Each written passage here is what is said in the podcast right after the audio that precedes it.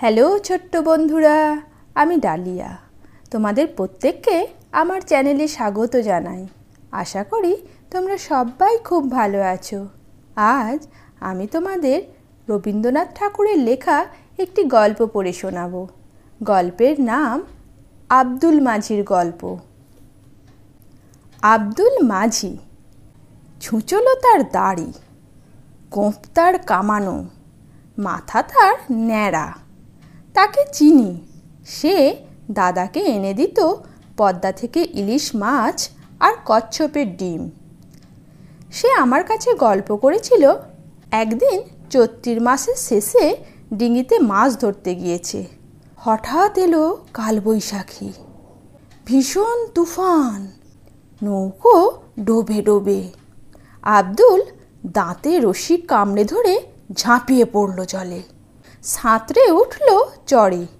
কাছি ধরে টেনে তুলল তার ডিঙি। গল্পটা এত শিগগির শেষ হলো আমার পছন্দ হলো না।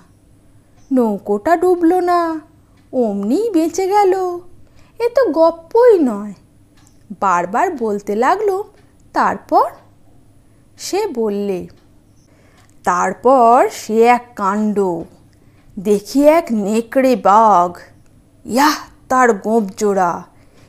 ঝড়ের সময় সে উঠেছিল ওপারে গঞ্জের ঘাটের পাকুড় গাছে। দমকা হাওয়া যেমনি লাগল, গাছ পড়ল ভেঙে পদ্মায়। বাঘ ভায়া ভেসে যায় জলের তোড়ে খাবি খেতে খেতে উঠল এসে চড়ে তাকে দেখেই আমার রশিতে লাগালুম ফাঁস। জানোয়ারটা এত বড় চোখ পাকিয়ে দাঁড়াল আমার সামনে। সাঁতার কেটে তার জমে উঠেছে খিদে। আমাকে দেখে তার লাল টকটকে জিভ দিয়ে নাল ঝরতে লাগল।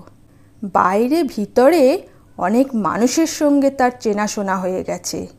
কিন্তু আব্দুলকে সে চেনে না। আমি তাকে ডাক দিলুম, আও বাচ্চা। সে সামনের দুপা তুলে উঠতেই দিলুম তার গলায় ফাঁস আটকিয়ে। ছাড়াবার জন্য যতই ছটফট করে, ততই ফাঁস এটে গিয়ে তার জিভ বেরিয়ে পড়ে। এই পর্যন্ত শুনেই আমি ব্যস্ত হয়ে বললুম, আব্দুল, সে মরে গেল নাকি? আব্দুল বললে, মরবে, তার বাপের সাধ্যি কি? নদীতে বান এসেছে। বাহাদুরগঞ্জে ফিরতে হবে তো? ডিঙ্গির সঙ্গে জুড়ে বাঘের বাচ্চাকে দিয়ে গুণ টানিয়ে নিলেম। অন্তত বিশ ক্রোশ রাস্তা। গোঁ গোঁ করতে থাকে। পেটে দিই দাঁড়ের খোঁচা।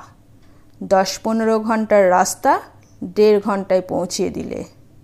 তার পরেরকার কথা আর জিজ্ঞেস করো না বাবা, জবাব মিলবে না। আমি বললুম আচ্ছা বেশ, বাঘ তো হলো। এবার কুমির। আব্দুল বললে, জলের উপর তার নাকের ডগা দেখেছি অনেকবার। নদীর ঢালু ডাঙায় লম্বা হয়ে শুয়ে সে যখন রোদ পোহায়, মনে হয় ভারী বিচ্ছিরি হাসি হাসছে। বন্দুক থাকলে মোকাবিলা করা যেত। লাইসেন্স ফুরিয়ে গেছে। কিন্তু মজা হলো একদিন কাঁচি বেদিনী ডাঙায় বসে দা দিয়ে বাখারি চাচ্ছে। তার ছাগলছানা পাশে বাঁধা। কখন নদী থেকে উঠে কুমিরটা পাঁঠার ঠ্যাং ধরে জলে টেনে নিয়ে চলল।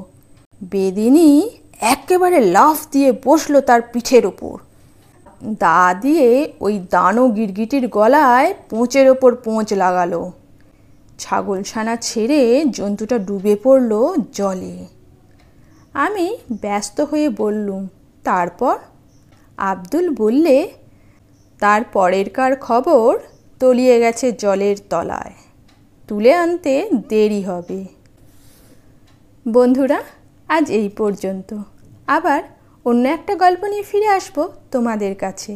ভালো থেকো, টাটা।